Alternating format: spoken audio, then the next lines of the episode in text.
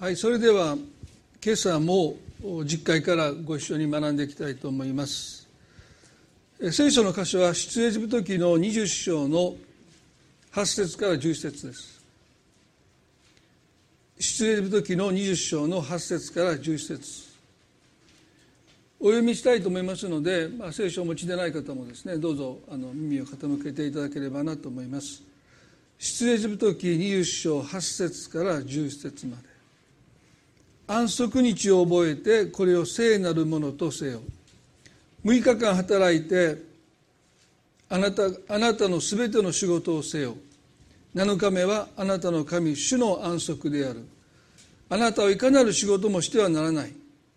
あなたもあなたの息子や娘もそれにあなたの男奴隷や女奴隷家畜またあなたの町囲みの中にいる気流者もそれは主の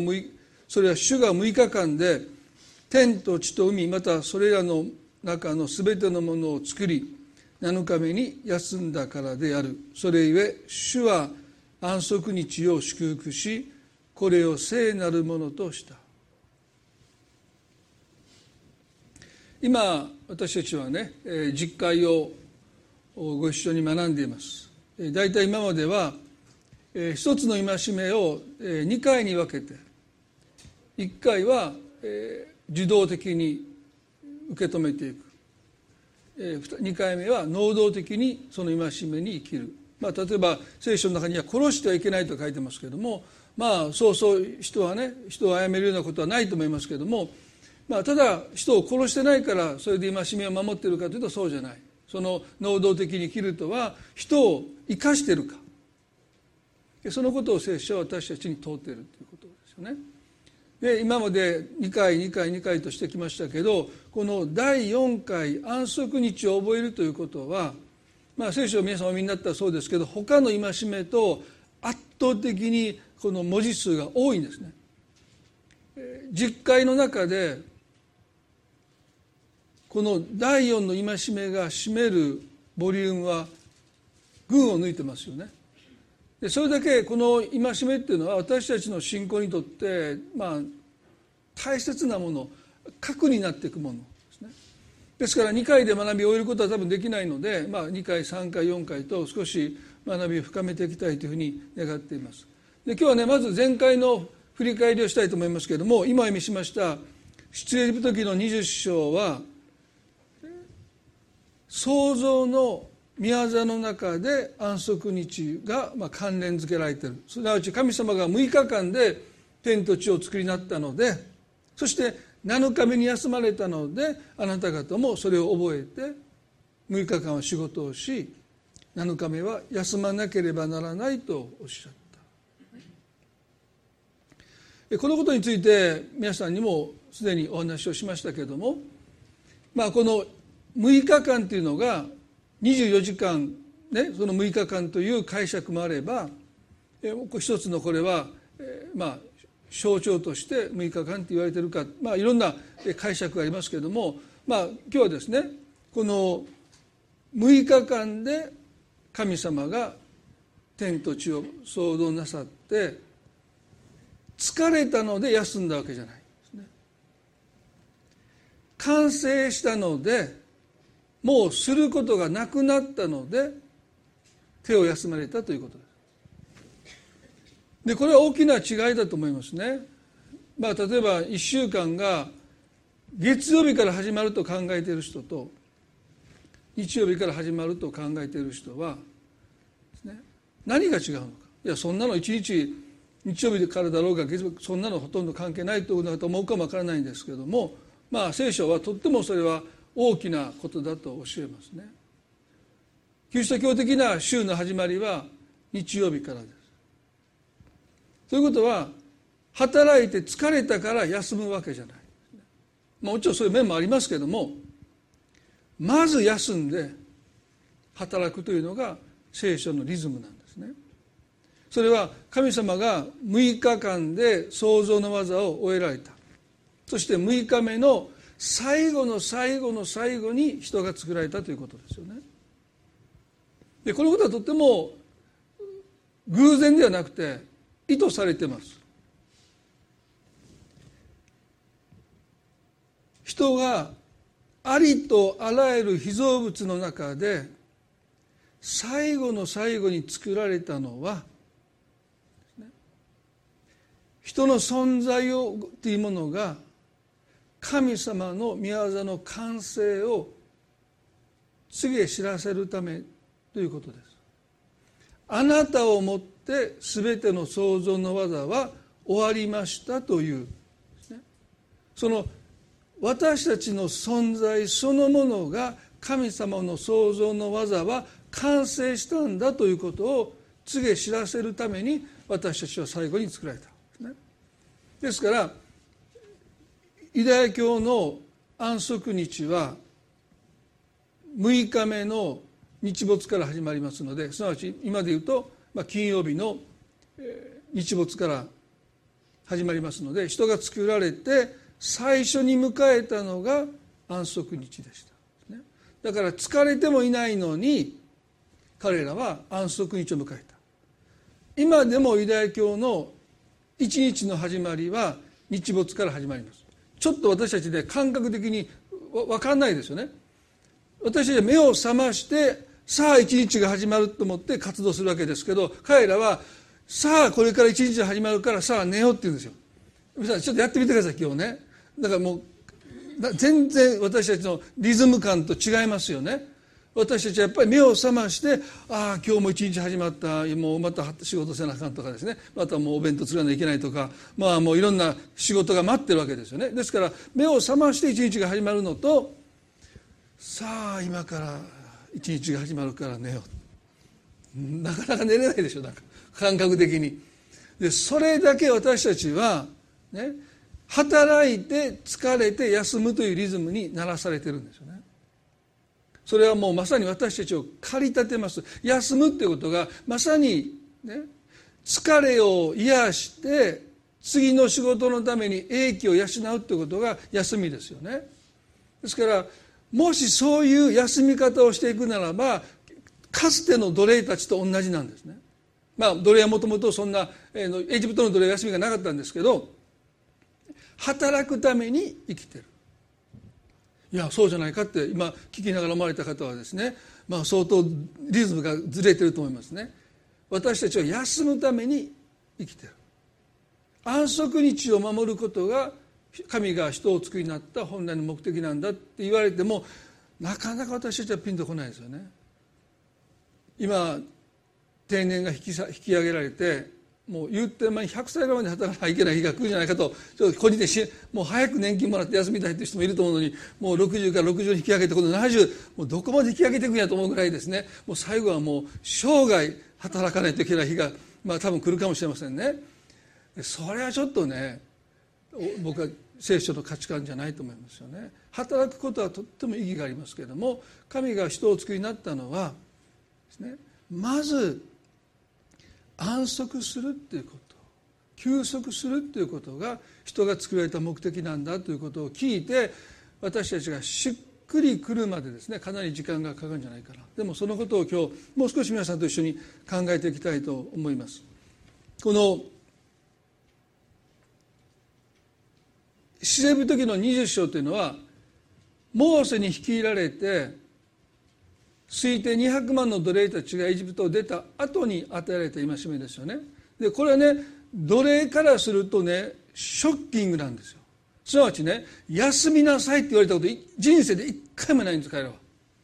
365日死ぬまでエジプトの奴隷を働いたんです。だから彼の中で休みっていう概念はゼロです。病気したらもう終わりですよ。怪我したらもう終わりですよ、ね、食べ物もらえない。家畜以下なんでもう消耗品でしたからね。だから朝から晩まで働いてくたくたになってそしてその1週間のサイクルもないので延々と死ぬまで働き続ける。そして病気になったり怪我をしたらもう捨てられるわけですでその彼らがですよ6日間働いて7日目は休みなさいと言った時にですねもうもう全然何のことか意味わからない。休むという概念がないですから。疲れたら寝るだけ起きたらもうすぐ仕事。また疲れたら寝るだけですね。何もしない。働いていけないって言われてですねそれは私たちにとってはね当たり前だと思うんですけどかつてこの今しみが与えた奴隷たちにとってはもうこれね強制的に命じないとそんな休めないんですよ。もう奴隷根性が染みついてるので。休みの日でももう彼らはね仕事をしないでいるとそわそわするんですよ。どうしてか。ちょっとでも手を緩めたら無知で叩かれたわけですから。もうかかか、ね、監督者の目を盗んで荷物をちょっとでも運ぶのを休んだ瞬間にもう鞭が飛んできてですね。もう激痛が体に走るようなそのような仕打ちを受けた彼らにとって7日目に何もしないで休みなさいって言われたってもうそわそわそわそわしてもう何が起こるのかですね。休むってことがもう命令されないと彼らは守れなかったということがですねある。だからそんなこと言わなくたって人はね自分から進んで休むんじゃないかと思うんだけどそうじゃない。今日もその意味ではあんまり変わらないんじゃないでしょうか、ね、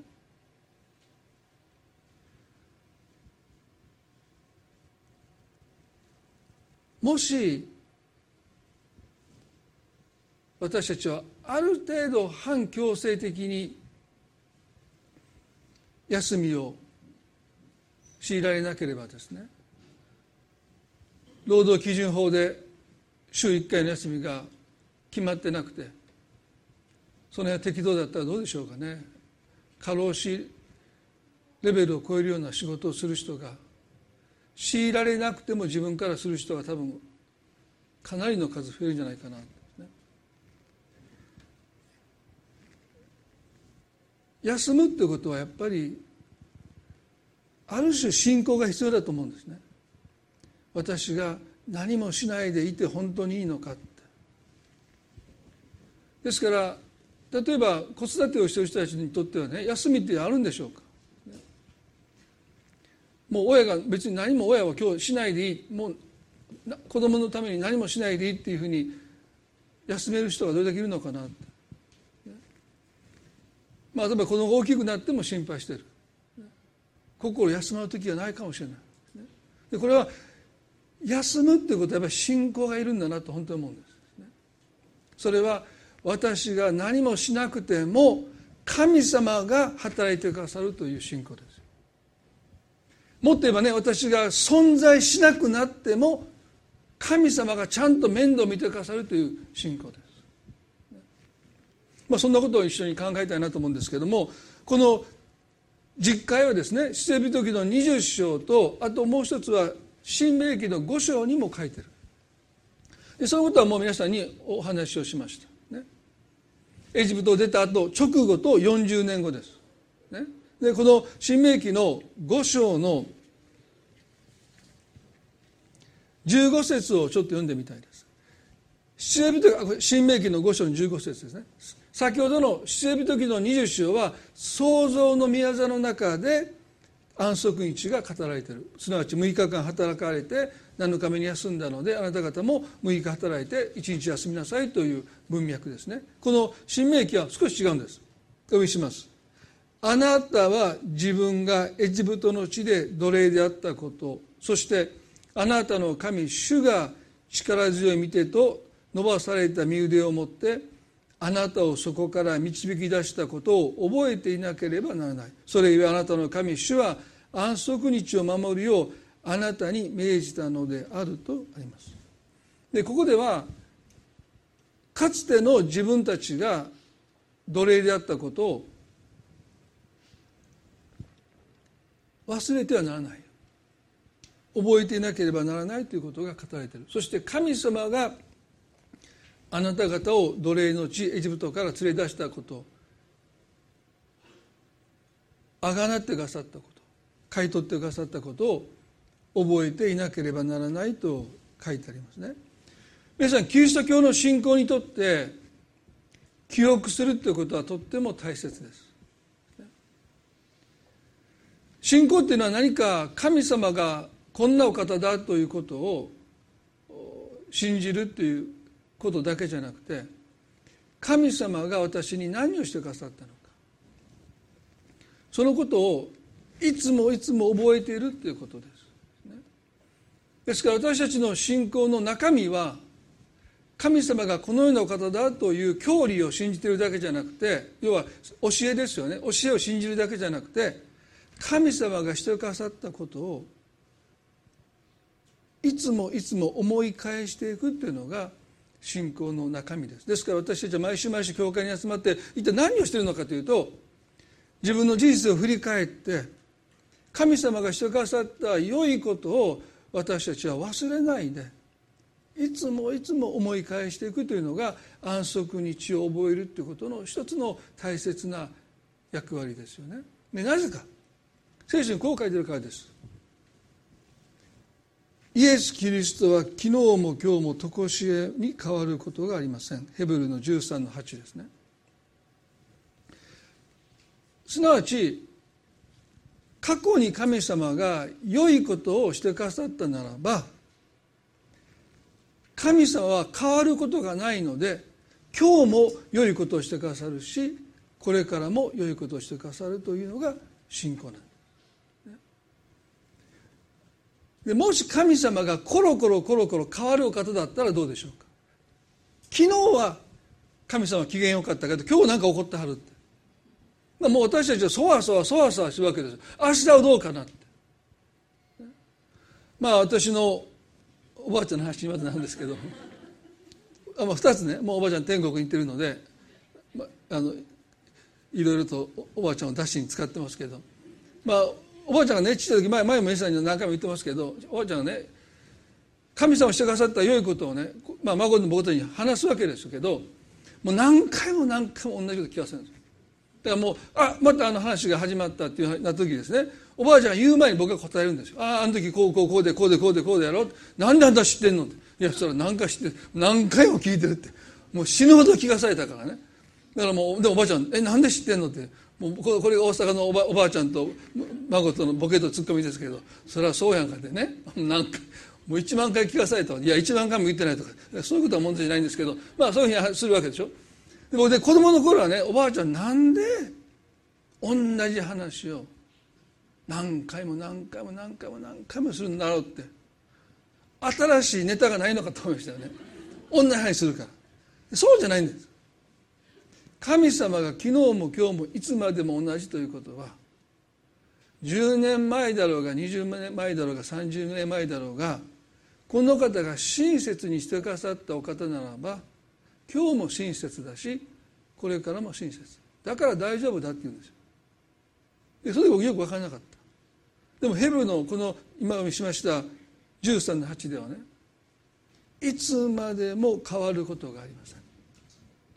私たちの信仰がなぜ安定したものになるかというと神様がいつまでも変わらないでいてくださるからなんですよ。まあ私のそのおばあちゃんから学んだことはこれすごい僕のレッスンでしたね。本当にいいことを教えてくれたなと思うんです。で同時にねうちのおばあちゃんねめちゃくちゃ気分屋なんですだからもう子供の時家帰った時の家の空気であおばあちゃん怒ってる。兄弟同士でめっちゃ怒ってるで次の日めっちゃ機嫌いいんですよ。もうお菓子くれたりね。あんたちょっとお菓子食べとか。おばあちゃん機嫌いいと次の日また襖がピッシャーってパーンって閉めたら家の中シーンって静まり返るんですよ。もうこのおばあちゃんだけど気性荒かったですよね。まあうちの父親も気性荒かったのでまあ確かに血を受け継いでるなと思うんですけどだからねもう本当に大変で子供の時大変でした。もう「ただいま」って帰ってた時のもう家の空気でいつもなんか「あ今日はもうおばあちゃん機嫌ああもう今日はもう黙っとこう」だからテレビも見れないんですよ。機嫌悪かったらね。あんたらねクリスチャンのくせにこんなくだらないテレビ見てって怒るしで機嫌いい時はね8時台練習が見てても一緒になって笑ってるでしょ。もうよく分からんとこあったんですけど。まあね本当にねこの人が今日どういう状態なのかによって僕たちはすごい影響されました。まあおばあちゃんから受けたマイナス面ですけどね。でも神様はねずっと変わらないですよ。だから皆さんにとって30年前だろうが40年前50年前だろうがよくしてくださった神様だったら今日もよくしてくださる神様だしこれからもよくしてくれる神様なんだということをね私たちは覚えていくっていうこと。それが私は信仰なんですよ。だからかつて奴隷であったあなた方を神様は助けてくださったじゃないか。そしたらどんな状況の中でどんなに苦しんでどんなにもう絶対絶命の危機の中にあなたがいたとしても神様はあなたを必ず助けてくださいますよ。どうしてか。神様は何にも変わってないから。ずっと同じ神様でいてくださるから大丈夫だっていうのがですね。安息日を覚えていく時に私たちが自分の魂に向かって告白することなんですよ。神様は変わることが昨日も今日もいつまでも変わらないんだということを私たちは自分の魂に語っていく。そのことを私たちはね繰り返し繰り返し覚えていきたいと思いますよね。そしてこの安息日を覚えることのこの新明記の5章の15節の御言葉はですね私たちが救われた目的を忘れないということです。何のために私たちが救われたのか。その目的をいつもいつも思い返していくということ。ですね。時々私たちはねいろんなこと始めてこれ何のためにやってるのかなってもう分からなくてやってることって結構いっぱいあると思うんですよね。目的。何のためにこんなに苦労してるのか。何のために耐え忍んでるのか。一体何のためだったのかそれを私たちがすぐ忘れがちですけども毎週私たちが安息日を覚える時にですね私たちが救われた目的は何のためなのか。その目的がはっきりしてきますと今私たちが抱えているいろんな問題が私たちの人生の端っこに追いやられますよ。私たちの人生はね何もね人生の問題を解決するために生きてるわけじゃないんですよ。あこの問題が解決した。そうやって人生生きた皆さんね何のための人生だったか人生の最後にね後悔しますよ。いろんな問題は人生つきものでしょ。でもそれを解決していくのが私たちが生きてる目的じゃないんですよね。ああやっとこの問題が解決した。ああまた次の問題。ああ解決した。解決した。もうそれをずっとやってそして人生の終わりに私は何度も生きてきたのかないろんな問題があってその問題と向き合って解決してきたって。でも何のために？皆さん私はそう生きるべきじゃない。もうもう皆さんね本当に死ぬまで問題あると思いますよ。でも問題と向き合って問題を解決するのが人生の目的ではありません。人生の営みではありますけれどもそれが皆さんの人生の目的になってしまうならば私たちは人生を何のために生きているのかその意味を見失っていることだと思います。ここでねかつての奴隷たちが神様によって救い出された。あのモーセの映画にもなりましたけどね。あの出来事の目的は安息日を覚えるため。約束の地に入っていくため。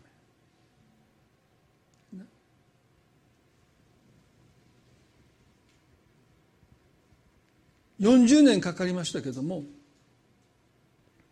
彼らは安息の地を所有していきます。それは私たちにとって6日目の最後の最後に作られた私たちが最初の日として安息日を覚えていくのは安息しているクリスチャンこそが神様をこの世に示すことができるからですよね。ですから人は神の形として作られたと書いてあります。いかなる被造物の中でも私たちが神のお姿を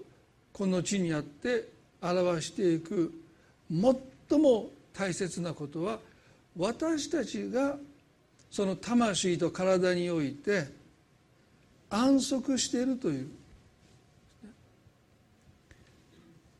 ですから安息している私たちこそが神様をこのように表すことができるんだと聖書は書いてます。もちろん一生懸命働いてる活動してる姿も尊いかもしれない。でも何よりも私たちがこのようにまだ神様を知らない方に神様ってどんなお方なのかな、ね、それは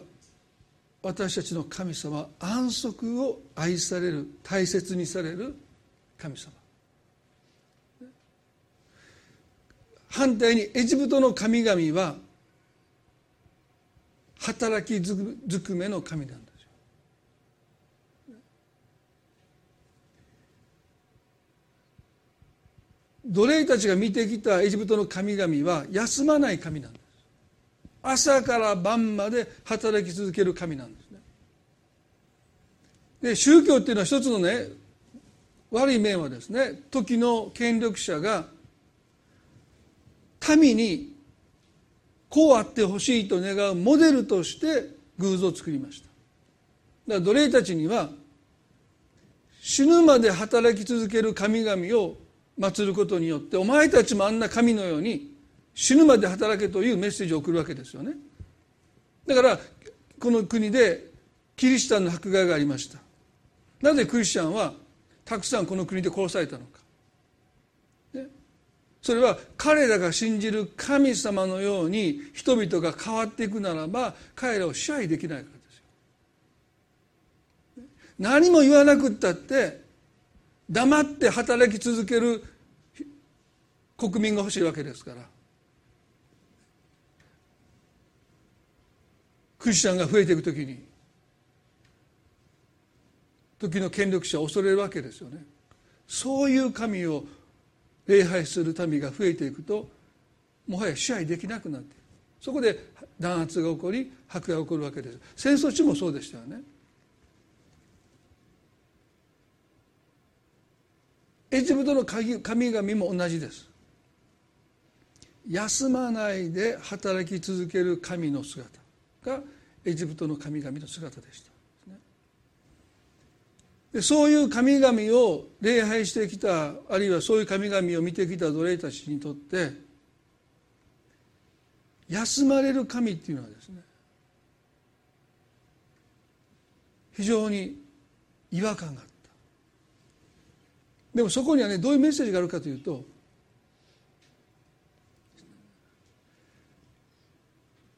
神様はもうすでに私たちの人生にとってやらなければならないことを全部終えてくださってるんだ。だからもう休んでくださってるんだ。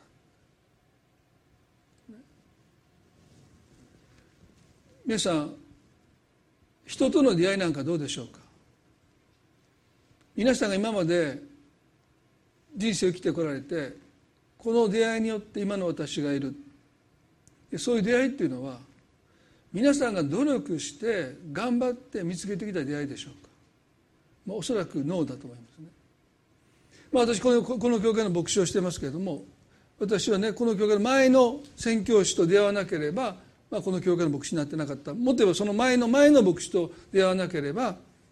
この教会の牧師になっていることはないですね。なぜかというと僕ずっと茨城に住んでましたけどカンマキで降りたことは一回もなかったですよ。青春時代。この町に人が住んでるってことすら関心外でしたよね。快速で通り過ぎるだけでしたから。だから関巻という木があって初めて置いた時ですね。感動しましたよ。あ人が住んでるんだって。まだ皆さん笑ってくだねまだ畑ばっかりだったですからね。で今この島本町、まあ、この島本町で自分が暮らしてその教会で牧師をして教会の場所を訪ねられて島本町に話してもどこって言われる。一体こんなギリギリの端っこの方にね教会があって。でもそれは前の宣教師あるいはその前の前の牧師と出会わなければ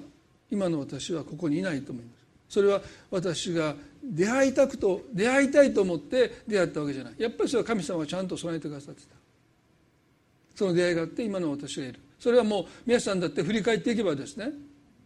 人との出会いなんていうのはもう私たちが努力して出会う出会いなんてないと思いますよ。本当に不思議に。もう1分でも時間がずれてたら、ね、生まれる年月が違ってたら出会えない人はたくさんいたと思いますね。一つ一つの決断自分がしてきたように思うけど神様がちゃんと導いてくださってそういう出会いがもあった。ですから神様は私たちの人生において私たちがこれから必要とする全てのことをもうすでに備えていてくださってるんだ、そのことを私たちが覚えていく。そのことによって私たちは休んでいく。皆さんねストレスを私たちは覚えながら生きていますけれどもストレスを感じながら生きるということはもうこの社会で仕方ないんですけどディストレスという言葉が英語でありますね。それはもうストレスよりももっと強いストレス。私たちをすり減らしていくストレスですね。そのストレス何かというと私がここにいなきゃダメだという思い。私がいなきゃダメだという思いがディストレス。要はストレスよりももっと強い。私たちをすり減らしていくストレスの原因です。だから安息日を覚えるということは私がいなくったって大丈夫だっていうことをですね私たちは自らに語る時でもあります。神様さえ休んでいるんだからなんで私が7日目に働かなきゃいけないんだって。私がいなくったって地球は回るし家族は助けられるし子供は大丈夫だしということを私たちは毎週毎週自分自身に語らないと魂の休息は訪れません。体をいくら横たえて休んだとしても私がいなければという思いが私たちが抱えているならばそれこそがイエスが私たちに下ろしなさいとおっしゃった重荷です。重によって疲れた人は私のところに来なさい。私があなたを休ませてあげるというこのイエスの言葉はあなたがたとえいなくなっても大丈夫だって私がちゃんと面倒を見るからというこの招きなんですよ。まあ皆様ご存知のように私の父はね33の時に山でお祈りをしている時に亡くなりましたね5人の息子を残して彼は33の若さで他界しましたねまあ本当に多くの方がこの家族はどうなっていくんだろう葬儀に来てくださった方もみんなそう思ってくださった。まあ、私長男ですから9歳でしょ。9歳8歳7歳1歳と2週間の、まあ、生後2週間の一番下の弟が生まれてそして、母がいて育ての母と生みの母がいてそして父がそのままいなく、まあ、亡くなった時ですね、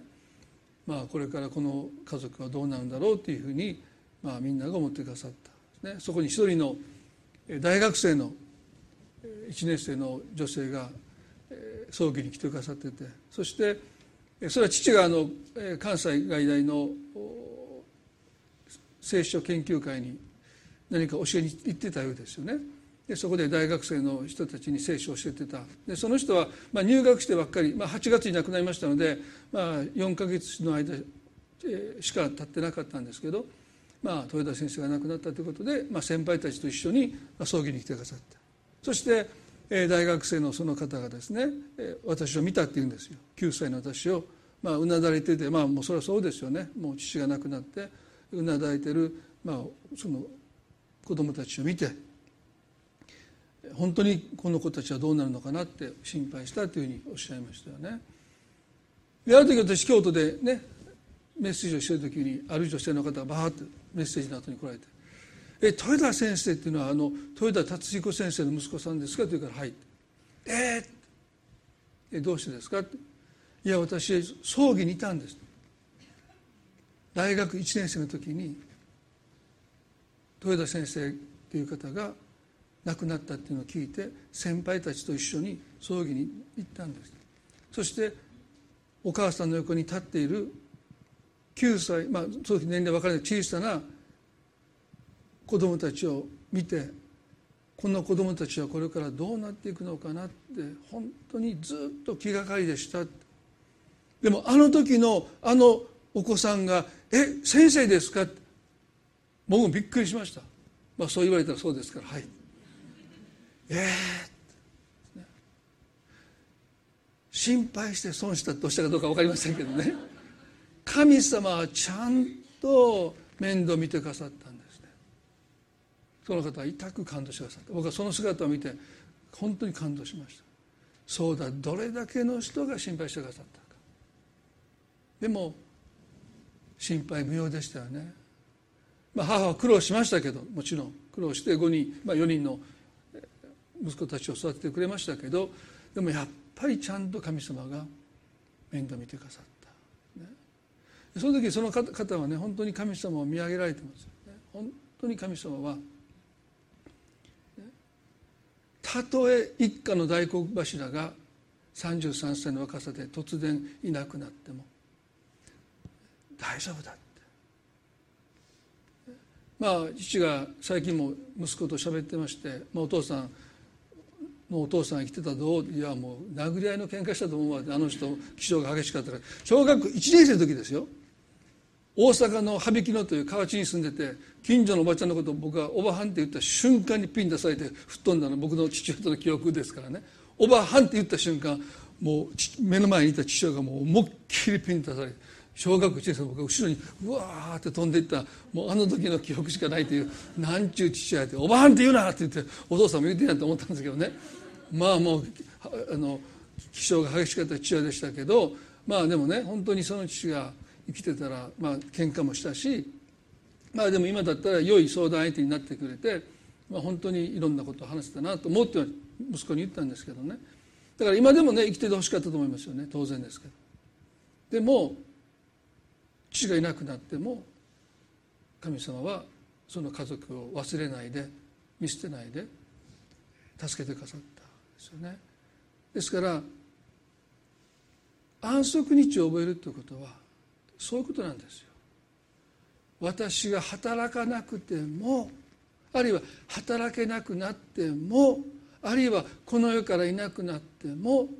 神様がちゃんと私の大切な人の面倒を見てくださる。だからそれを信じてその日が来るかもしれない。でも予行練習なんですよね。だから今日は私は何もしない。ぜひ皆さんね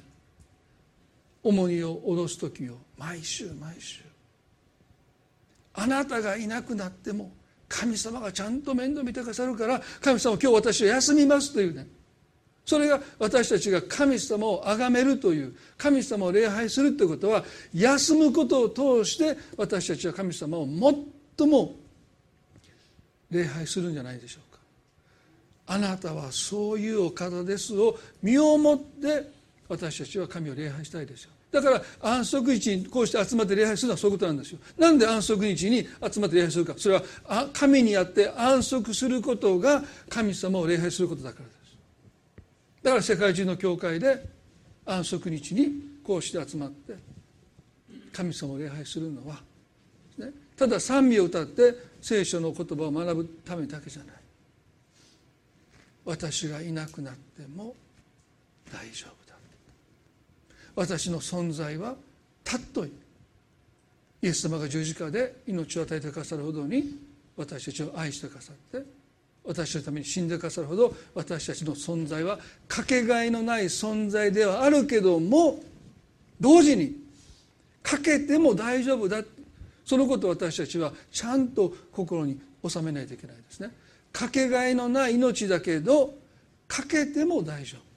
それは神様がちゃんと面倒見てくださるから。そのことを毎週毎週私たちは自分自身に告白していくのが安息日を覚えることの目的です。今日皆さんどうでしょうか？私がいなきゃという思いを背負って生きておられるならばあなたはかけがえのない存在だけどかけても大丈夫だ。だから今日重荷を下ろして。あのマルタとマリアの弟ラザロが死にかけた時のこと皆さんご存知ですよね。そして亡くなりましたよね。イエス様が来たのは4日経ってからですよ。するとマルタはこういうんです。もしここにあなたがいてくださったならば弟ラザロは死ななかったでしょうに。あなたがいてくださらなかったから弟は死んだと言われた皆さんこれがね人間の心をすり減らしていく典型的な重荷なんですよ。イエス様あなたがここにいなかったから弟ラザロは死んだんですって言われた。でもイエスはねこの重荷を負わなかったんですよ。神の御子さえそうか私がいなかったから死んじゃったんだな申し訳ないとおっしゃらなかったんですよ。そんな重荷を神の御子さえ負わなかったとするならば私たちは負うべきじゃないですよ。この方は4日経ってそこに来られた。これ私たちに出すメッセージなんですよ。神の御子さえあなたがいなかったせいでこうなったというこの言葉に屈しないために4日経った後にやってきてそして墓の前でイエスは祈りましたよ。天の父なる神様に祈られた。そして墓に向かってラザロを出てきなさいと言うとラザロが墓から出てきたという奇跡が聖書に書いてあります。皆さんね今日重荷を覚えてこの場所に来ておられるならば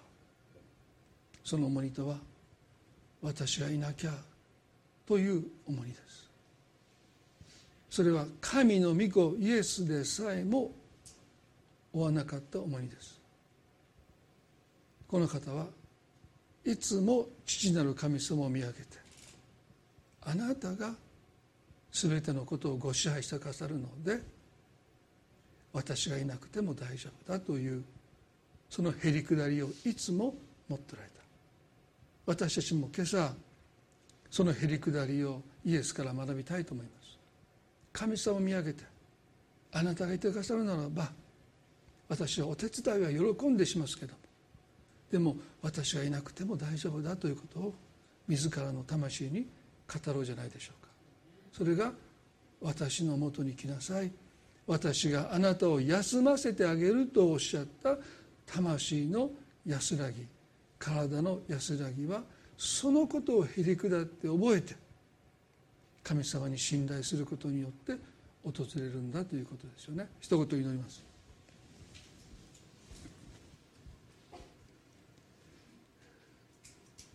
恵み深い私たちの天の地なる神様。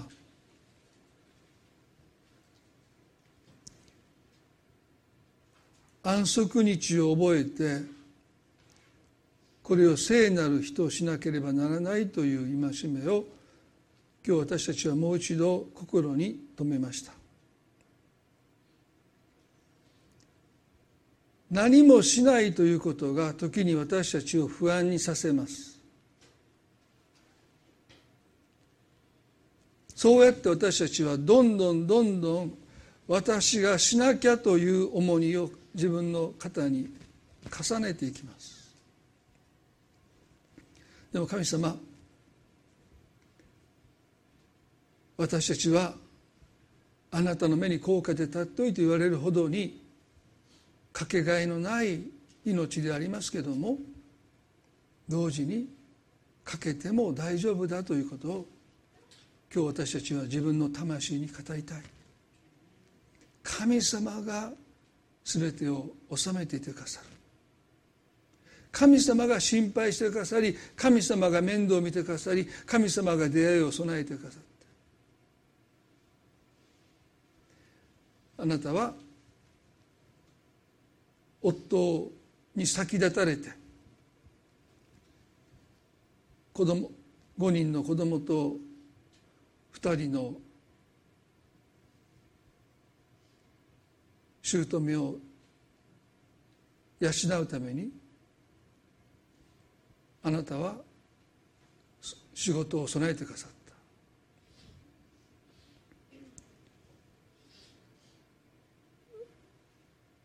まさかまさか。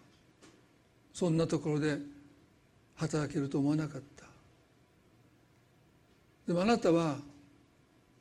私たちの人生に対して必要なものをすでに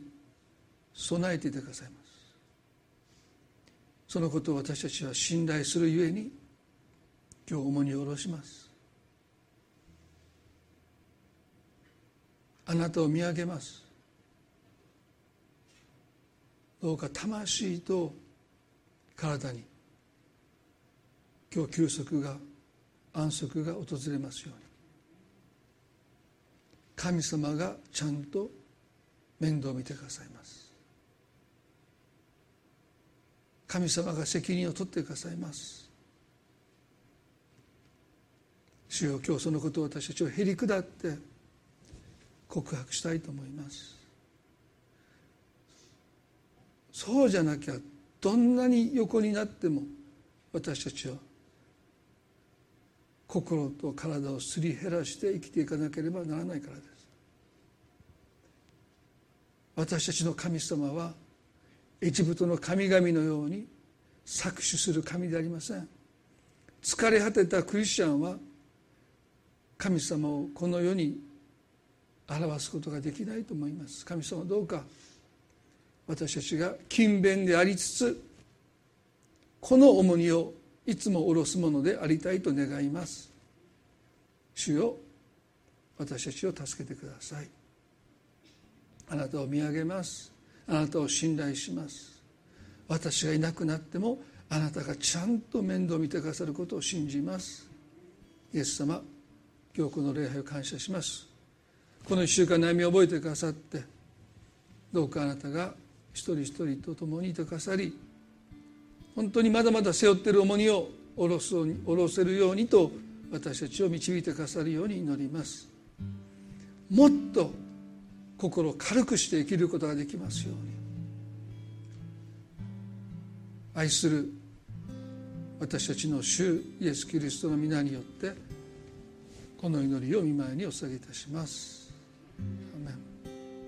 それでは最後にご一緒に賛美を捧げたいと思います。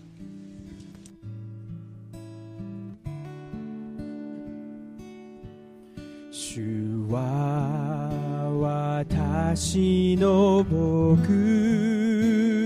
者。私は乏しいことがない。主は私の牧者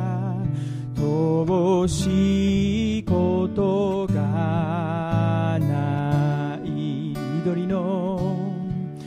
緑の野に伏せさせ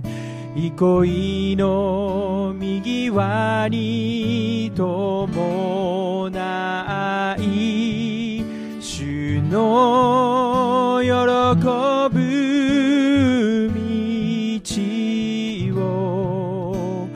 歩ませてくださる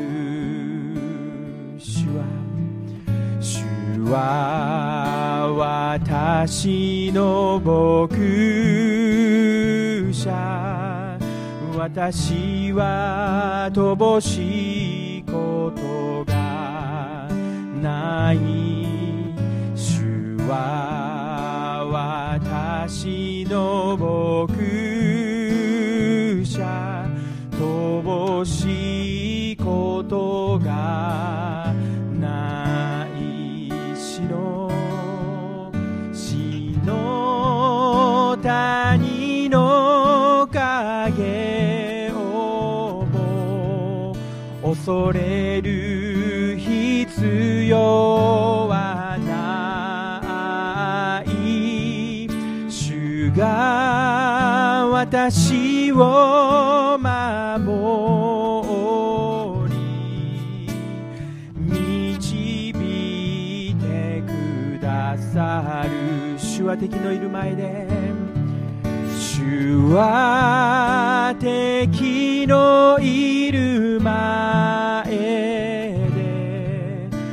私に食事を整え主の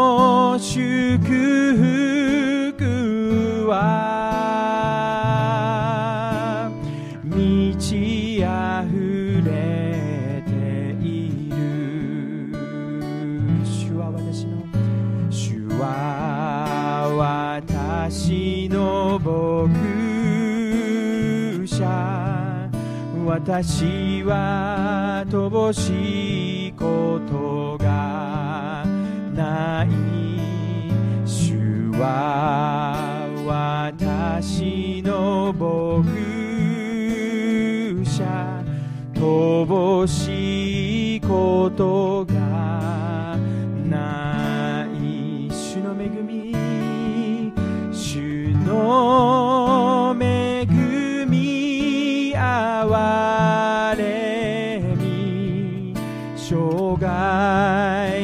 私と共にあり主に天に迎えられ永遠に生きる主と主は私の牧私は乏しいことがない主は私の牧者乏しいことがない乏しいことがない。ない乏しいことがない。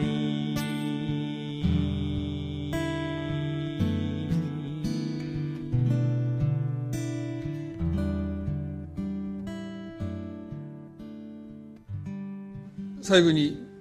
短く祈りたいと思います。皆さんの中で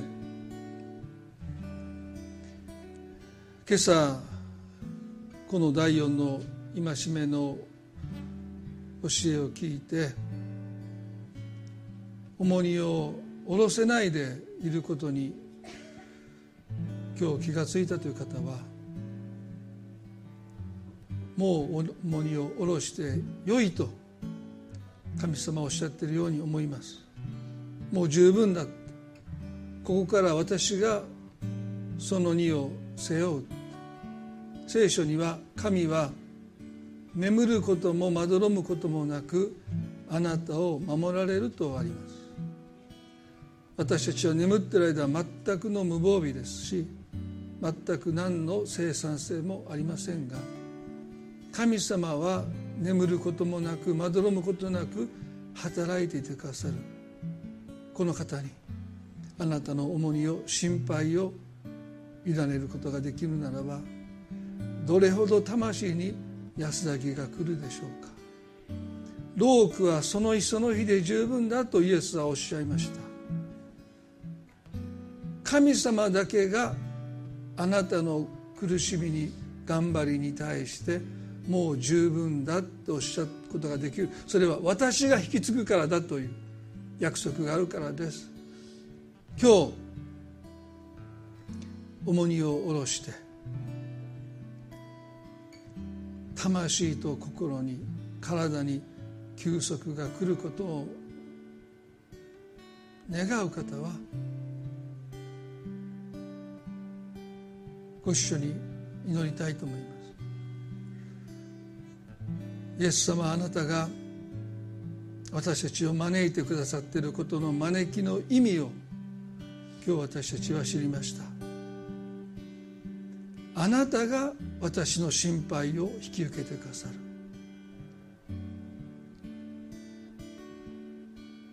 私に代わってあなたが働いてくださる。私たちにへりくだりを教えてください。私じゃなきゃダメだという思いを私たちは今横に置いて神様あなたを認めます。あなたが働いてくださることを信頼します。だから今日私は休みます。私じゃなくてもいいと告白します。主を抱えてきた重荷を今あなたに委ねることができますように私たちを助けてください。私の荷は軽いとおっしゃった。私たちはできる限りのことを精一杯したい。でも心で抱える重荷は軽いとおっしゃった。それが本来の私たちが担うべき荷の軽さなんです。主よ今日私たちの魂に。休息が来ますように。イエス様の皆によってお祈りいたします。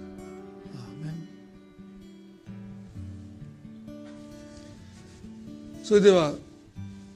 今朝の礼拝これで終わりたいと思います。えっ、ー、と少し時間取りまして、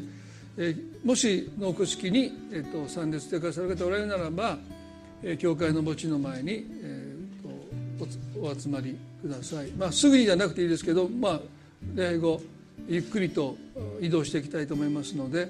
えー、よろしくお願いいたします。まあそれでは互いに挨拶を持って礼拝を終わっていきたいと思います。